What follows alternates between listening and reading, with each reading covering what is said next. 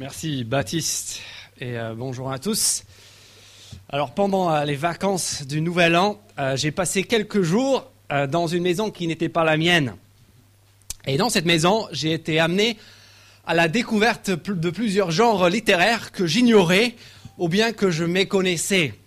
Autour de la cheminée, j'ai découvert qui connaît l'œuvre hors pair de Gérard de Villiers. Personne. Tant mieux pour vous. Euh, Gérard de Villiers, qui a écrit beaucoup de romans, c'est peut-être juste que personne n'ose avouer euh, qu'il adore euh, ces, livres-là. c'est un, écrivain, on va dire, populaire qui, a dans, ses livres, qui nous présente un, alliage savant de destinations exotiques, d'espions tout genre, d'armes lourdes et surtout une bien, bien parsemée de, de bombasses russes portant le plus souvent euh, des sous-vêtements en cuir. J'ai eu trois, quatre pages, mais j'ai vite compris euh, le principe. Mais ce qui m'a le plus étonné, ce qui m'a le plus interpellé en fait dans cette maison, c'était pas ce que j'ai trouvé autour de la cheminée, c'était dans les toilettes. Parce que dans les toilettes, qu'est-ce qu'il y avait? Eh bien, il y avait tous les magazines People de l'été dernier. Août 2007, il y avait Gala, Voici, Hello, tous les, tous les bons titres. Euh, et, là, dans ces magazines, qu'est-ce qu'on trouve? Bah, Sans surprise, aventure et naufrage des stars à la plage. Voilà, euh, euh, il y avait toutes sortes d'images dont je vous épargne une description plus, approfondie. Mais le plus bizarre, ce qui m'a vraiment interpellé dans, ces magazines, c'était de voir qu'à plusieurs reprises, il y avait, y avait des, plein plein de photos qui alignaient euh, toutes les, on va dire, les, parties de l'anatomie euh, euh, féminine des stars, les, unes après les autres. Donc il y avait toutes les fesses d'une telle, d'une telle, contre une telle. Et, le but, c'était une sorte de comparateur. Les fesses, les décolletés, les abdos. Et, bon, ça, ça avait été un magazine pour, pour les hommes, ça ne m'aurait pas étonné plus que ça. Non pas que je cautionne ce genre de publication, mais, mais ce qui m'a interpellé, c'était que c'était un magazine pour femmes regardez les pubs, clairement, ils visaient les femmes, les femmes même d'un certain âge. D'ailleurs, si vous voulez savoir à qui s'adresse un magazine véritablement, regardez pas les photos qui sont dans les articles, regardez les pubs. Et là, ça vous, en il y a un écart de 20 ou 30 ans entre ce qui apparaît dans les photos sur les pages et ce qu'il y a dans les pubs.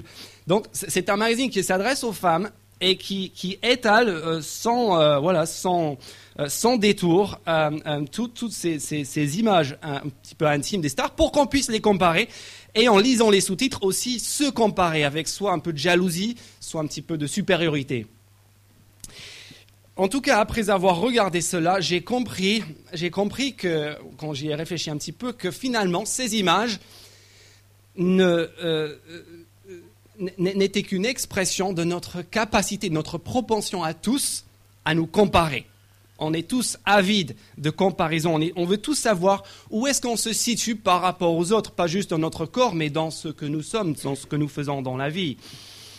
Pourquoi est-ce que je vous dis tout cela? Ben, Revenez au texte de la Bible que Baptiste vient de nous lire, à la page 651, euh, Marc chapitre 9. Et je ne sais pas ce que vous retenez de ce texte, on dirait que c'est une, voilà un, tas de, paroles de Jésus qui, euh, sans, ordre, sans, sans, queue ni tête. Mais en fait, il me semble que le but de ce texte est simple. Le but de ce texte est très simple.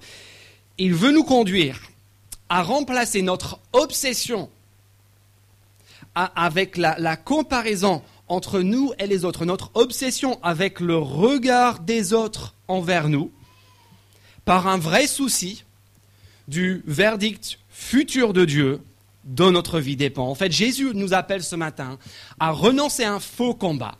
Le faux combat entre nous, à savoir qui est le plus grand, qui est le meilleur, qui est le plus fort, et à engager le combat mortel dont notre vie dépend véritablement. En fait, dès qu'il est arrivé au début de l'évangile, vous vous souvenez peut-être en chapitre 1, verset 15, on y revient presque toutes les semaines, Jésus annonçait qu'avec son règne, il allait y avoir du changement. On a vu au début que, à partir du moment que Jésus est là, plus rien n'allait être comme avant. Tout devait changer.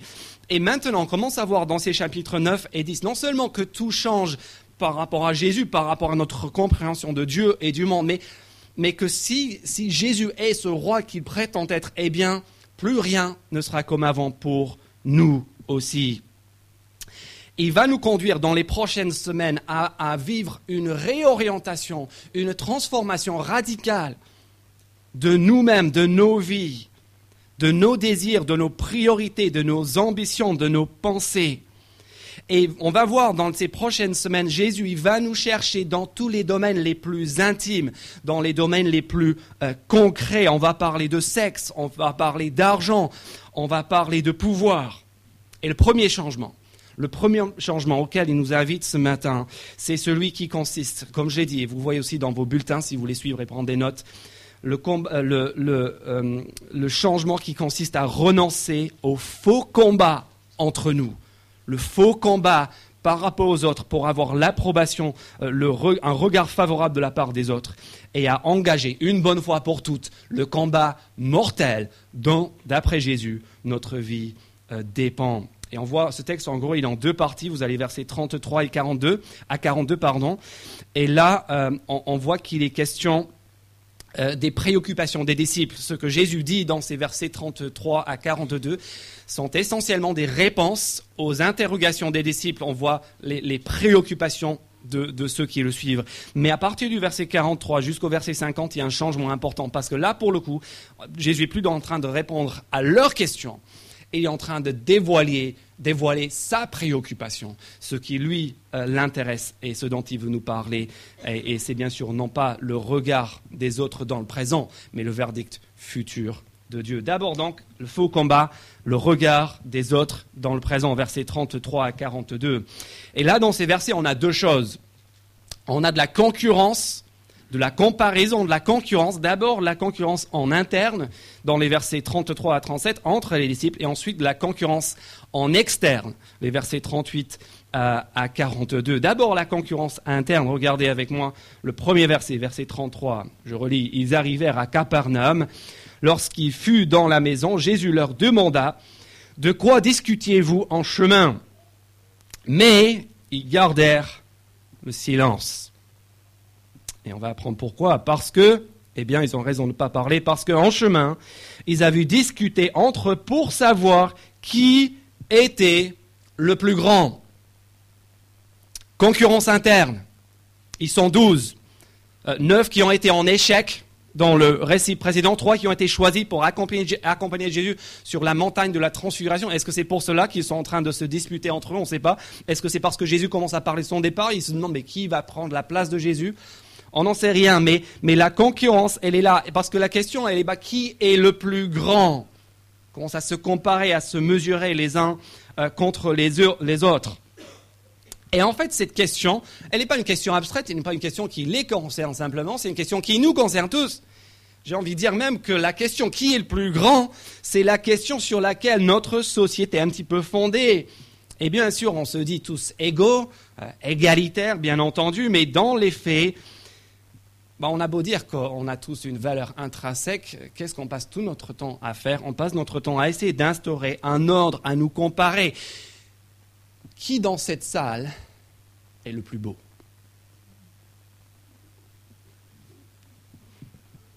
Serge ou Bérangère? Qui, a le meilleur salaire? Vous savez qui c'est qui a fait la meilleure école? Vous savez qui c'est qui a eu les meilleures notes à la meilleure école? Vous savez euh, euh, qui c'est qui a fait les plus grands exploits sportifs? Qui c'est qui a la copine la plus mignonne? Qui prêche le mieux? Ou si on, voilà, si on est plus spirituel, qui, est le plus humble? Qui est le plus gentil? Qui fait le plus d'un Qui fait le plus de relations d'aide? On parle aussi de façon un petit peu voilà, présentable de, du besoin de, trouver sa place au sein du groupe, de pouvoir exprimer ses dons et ses talents. Mais au final, derrière cette façade, derrière ces interrogations et toutes ces questions, qu'est-ce qu'il y a? Eh bien, il y a le plus souvent une obsession avec notre importance, notre grandeur. Comment est-ce que moi, je me compare aux autres? Où est-ce que j'en suis dans le listing euh, de ce groupe? Qu'est-ce que les autres pensent de moi? Pourquoi est-ce qu'on triche aux examens? Pourquoi est-ce qu'on vole? Pourquoi est-ce qu'on est rangé par la jalousie? Eh bien, je vous dirais, c'est très simple, c'est parce que nous ne supportons pas de vivre cette comparaison et d'en sortir moins bien que les autres. Ce désir, ce besoin de nous comparer, de trouver notre importance par rapport aux autres en fonction du regard des autres, cela a de multiples implications pour nos vies. Et si ce débat dure, comme ça a été le cas visiblement sur le chemin, le débat a duré. Qui est le plus grand? C'est bien sûr qu'on est tous très doués pour truquer le coefficient à notre avantage. Donc, si, euh, si on est geek, si on a deux pieds gauche et on porte des lunettes euh, avec des verres de 3 cm d'épaisseur, on dit bien sûr que technique vaut mieux que physique. Par contre, les sportifs abrutis disent bah, à quoi bon avoir tous les diplômes du monde si tu n'as pas les pectoraux pour te défendre dans la rue? Et puis les gens très spirituels qui n'ont ni diplôme ni muscle disent qu'il faut surtout être quelqu'un de très gentil. Mais tout cela, tout ce débat concernant notre grandeur les uns par rapport aux autres est particulièrement inapproprié, particulièrement déplacé et même grotesque à la lumière de ce que nous avons vu à la fin du passage de la semaine passée. Regardez, de quoi est-ce que Jésus vient tout juste de parler? Verset 30, 31 du chapitre 9, juste avant. De quoi est-ce que Jésus vient de parler? Regardez dans vos Bibles, chapitre 9, verset 31. Il vient de parler, il vient de leur annoncer, de leur enseigner pour la deuxième fois en un chapitre que le Fils de l'homme sera livré, lui-même sera livré entre les mains des hommes, ils le feront mourir, et trois jours après avoir été mis à mort, il ressuscitera. Jésus vient de parler de quoi? De sa mort, de sa souffrance du fait qu'il va être méprisé, maltraité, malmené. Et au verset 32, regardez, on voit que les disciples ne veulent surtout pas lui parler de ça, ne veulent surtout pas l'interroger là-dessus, parce que verset 32, ils avaient peur. Ce n'est pas un sujet dont on a envie de parler. Mais par contre, eh bien, ils causent volontiers, volontiers de leur propre grandeur les uns par rapport aux autres. Quelle est la réponse de Jésus à tout cela? Bah, regardez, la réponse est au verset 35. Et là, nous voyons une redéfinition radicale de la grandeur. Une redéfinition radicale de la grandeur qui est au cœur euh, de la vie chrétienne si on choisit de devenir disciple de Jésus. Regardez bien, verset 35 à 37. Alors, il s'assit, petit en mort. On s'arrête, on se pose, on réfléchit. Il appela les douze et leur dit, Si quelqu'un veut être le premier, il sera le dernier de tous et le serviteur de tous. Il prit un petit enfant, le plaça au milieu d'eux. Et après l'avoir pris dans ses bras, il leur dit, Celui qui accueille en mon nom un de ces petits-enfants, c'est moi-même qui l'accueille. Et celui qui m'accueille, ce n'est pas moi qui l'accueille, mais celui qui m'a envoyé. Et peut-être que vous connaissez ce moment dans les évangiles où Jésus prend un enfant, mais regardons bien ce que Jésus ne dit pas. Jésus n'est pas en train de dire ici que nous devons devenir enfantins. Il n'est pas en train de dire qu'il faut aimer les enfants plus particulièrement plus que, les autres. Il n'est pas en train de dire qu'il faut éteindre son cerveau et devenir euh, tout petit et, s'abandonner, euh, se lancer dans le vide sans, sans avoir réfléchi auparavant. Non, ce que Jésus est en train de faire là, c'est de redéfinir la grandeur. Il est en train de redéfinir la grandeur. Comment ça Eh bien, en disant que contrairement à ce que nous nous pensons, contrairement à ce que tous les questionnements dont on vient de parler révèlent, eh bien, la, vraie grandeur, elle n'est pas définie par ce que les autres pensent de moi, mais parce que moi, je pense des autres. La vraie grandeur, d'après Jésus, n'est pas définie par ce que les autres pensent de moi, par leur regard sur moi, mais par mon regard sur eux. Qu'est-ce que cela veut dire? Bah, Réfléchissez à cette histoire de l'enfance. Jésus dit que celui qui veut être grand doit devenir le serviteur. Celui qui veut être grand doit aussi accepter d'accueillir même les petits-enfants. Alors que représentent pour nous les enfants? J'entends un ou deux dans la salle ce matin. Que représentent pour nous les enfants? Bah, les enfants dans notre société sont devenus souvent l'objet de tous les fantasmes. Euh, une sorte de signe, comme presque comme un accessoire de mode, quelque chose qu'on veut avoir à tout prix, un signe de notre, accomplissement. Euh, les enfants sont souvent aujourd'hui les, rois de la famille, finissent par dicter euh, presque tout ce qui se passe dans un foyer. En fait, on pourrait même dire que, l'enfant a pris tellement d'importance que, le, rapport parent-enfant que, rien ne peut effacer, à même remplacer le, rapport au sein d'un couple qui de nos jours est tellement fragile et, souvent euh, dure si peu de temps. Mais dans la société où Jésus parle, ce n'est pas du tout le cas. Dans, dans, ce contexte culturel qui est tout autre que la nôtre, que le nôtre, l'enfant c'est moins que rien. L'enfant ne sert à rien. L'enfant c'est une bouche de plus à nourrir et qui ne travaille pas, qui ne rapporte aucun profit. Un, enfant, c'est bon, il faut bien s'en occuper jusqu'à ce qu'il grandisse et jusqu'à ce qu'il devienne utile, jusqu'à ce qu'il puisse apporter quelque chose et, travailler dans les champs et, rapporter de l'argent. Un enfant, il n'intéresse personne, il n'apporte rien, il ne sert à rien, il fait du bruit, il faut s'en occuper. Mais à part ça, il n'a aucun intérêt. C'est à partir du moment qu'il devient adulte qu'il sera intéressant. Et donc quand Jésus dit, celui qui accueille un enfant en mon nom, quand ils disent que c'est ça la, définition de la grandeur, il est en train de dire, si tu veux être grand, arrête de tout ramener à toi. Arrête d'être obsédé par le regard des autres, parce que les autres pensent de toi, et commence enfin à regarder les autres, et notamment les plus petits, les plus fragiles, les plus faibles, ceux qui ne peuvent, toi, rien t'apporter de particulier. Ça, c'est la redéfinition radicale de la grandeur d'après Jésus. Si tu veux être grand, arrête de râler, arrête d'être un gland, arrête de consommer, arrête de te plaindre et sers. Et figurez-vous que dans un groupe comme le nôtre, et j'ai pu le constater, au final, ceux qui deviennent grands, ceux qui attirent l'affection et le respect des autres, ceux qui exercent de l'influence, ce ne sont pas ceux qui râlent, ce ne sont, pas sont pas les grandes gueules, ce ne sont pas forcément les plus beaux ou ceux qui ont les meilleurs diplômes, ce sont presque toujours ceux qui, au lieu de penser à ce que les autres vont dire d'eux, pensent aux autres, et notamment aux plus petits, aux plus fragiles, et qui se mettent à leur service. Mais aussitôt qu'on a fini de se battre entre nous, le faux combat, pour être le plus grand, prend une autre forme.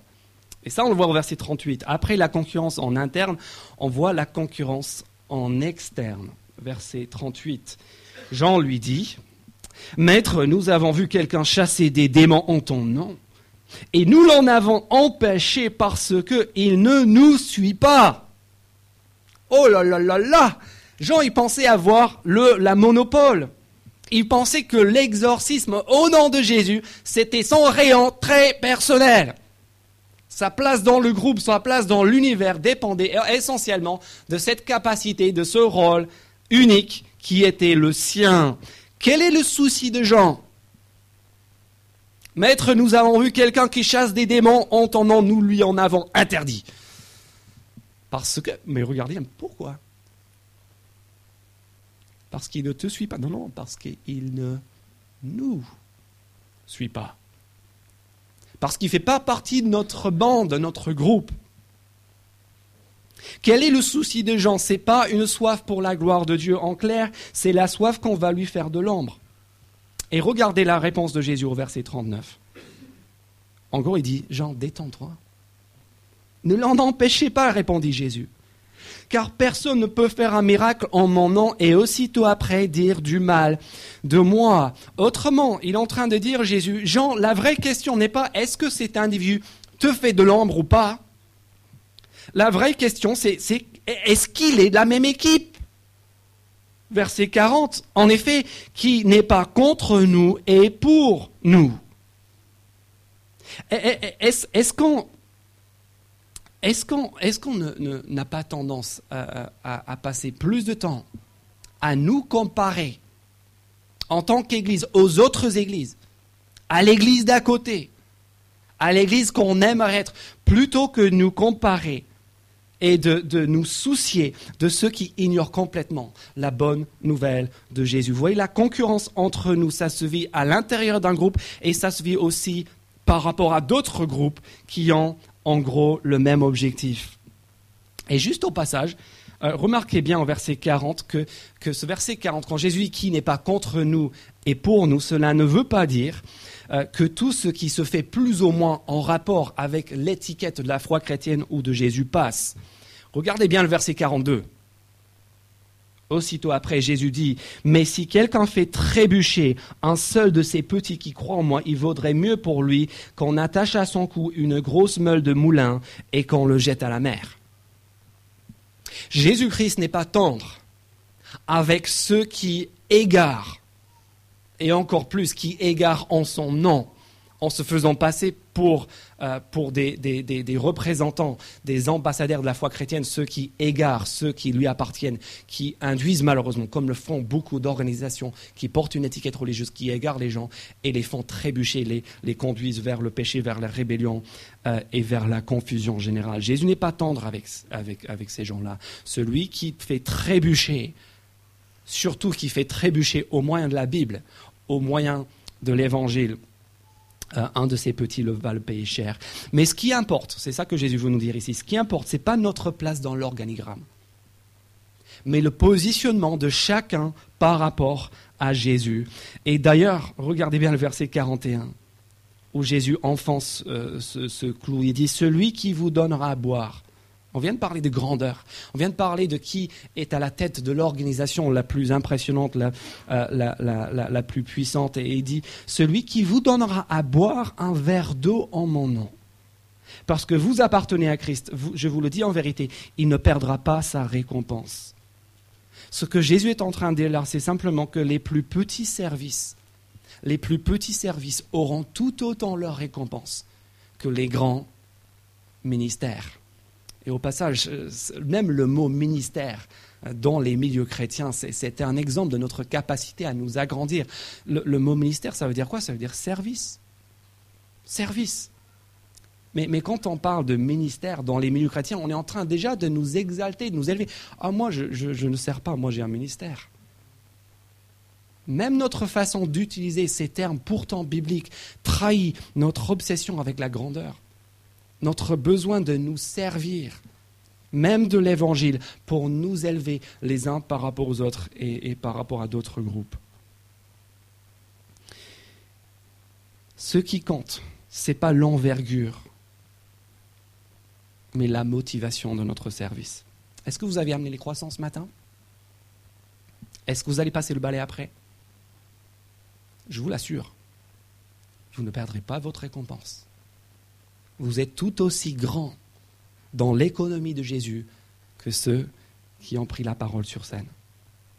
Voilà pour le faux combat, le faux combat de la concurrence interne et externe auquel Jésus nous appelle à relancer. Maintenant, venons-en au vrai combat, le combat qui veut euh, que nous engagions un combat non pas entre nous, mais un combat mortel contre nous-mêmes.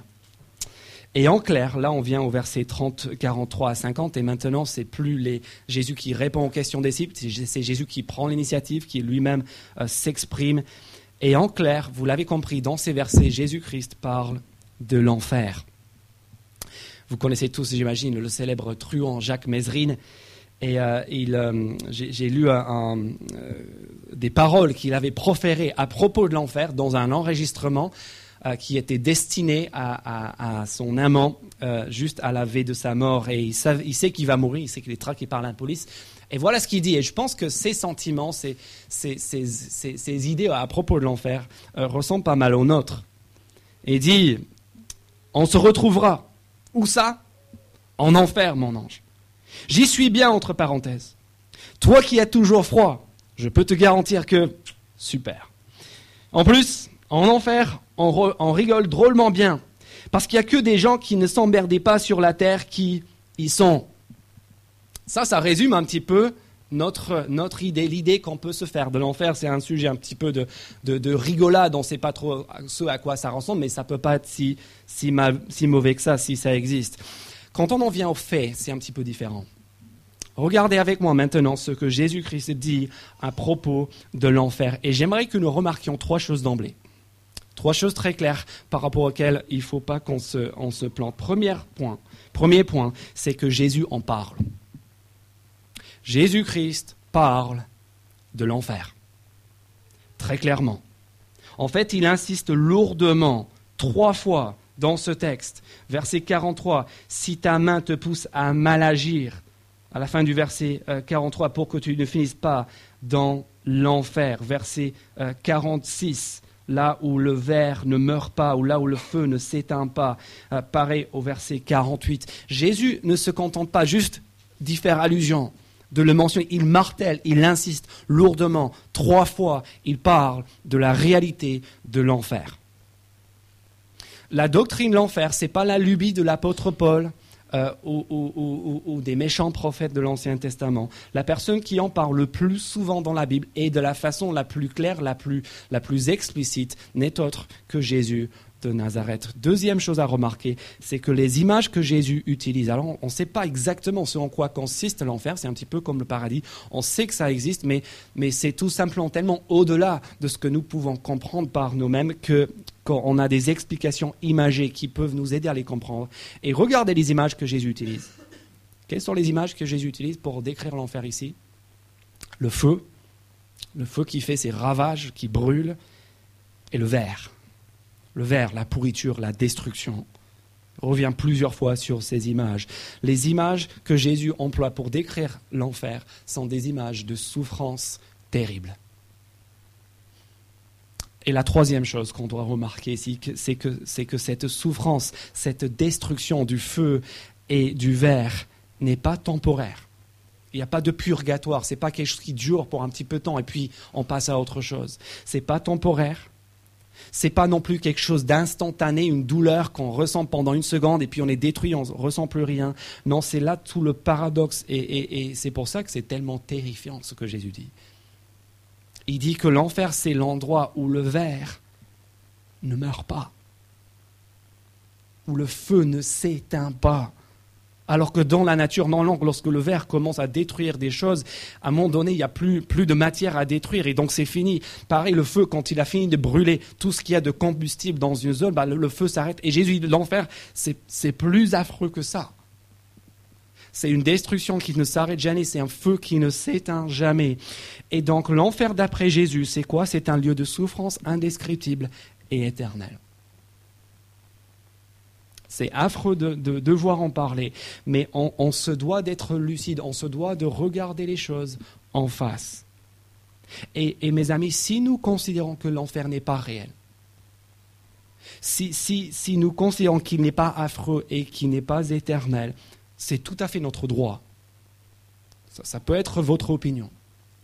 Mais si c'est votre opinion, au moins vous devez être au clair par rapport au fait que là, vous êtes en train euh, de, vous, différencier du Jésus de la Bible et de l'histoire.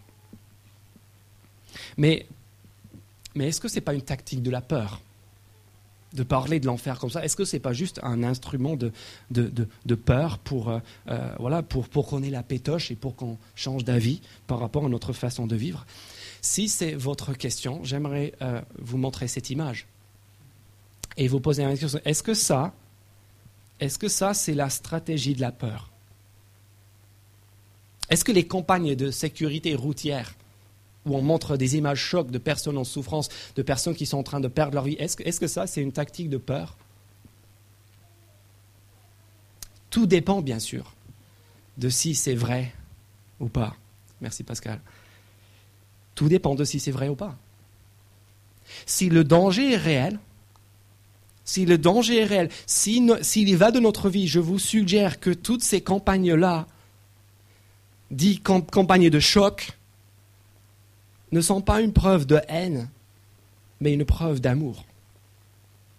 Si vous connaissez des gens qui ont été tués, comme c'est mon cas, j'ai un ami de mon adolescence qui a été tué par un, conducteur ivre.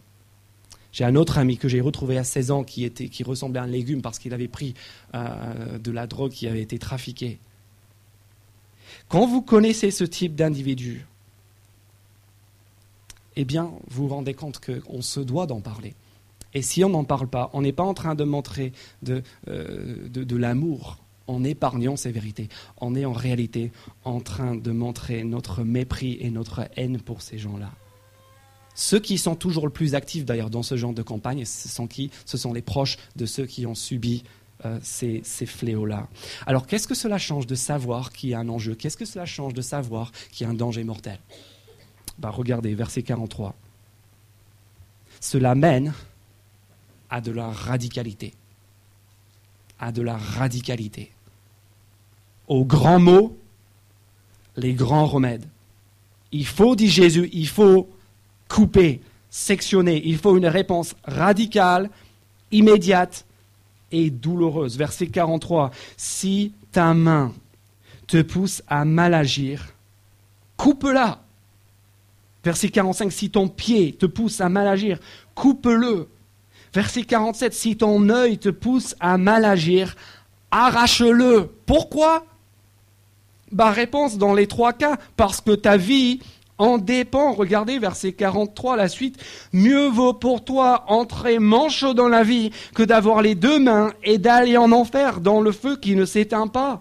Verset 45, la suite. Mieux vaut pour toi entrer boiteux dans la vie que d'avoir les deux pieds et d'être jeté en enfer. Verset 47, mieux vaut pour toi entrer dans le royaume de Dieu avec un seul œil que d'avoir deux yeux et d'être jeté dans l'enfer. Quand on t'amène aux urgences, sur une civière après un accident euh, de, la route et on te dit euh, ça dirait quand on te, coupe un bras? Ben, on n'est pas chaud.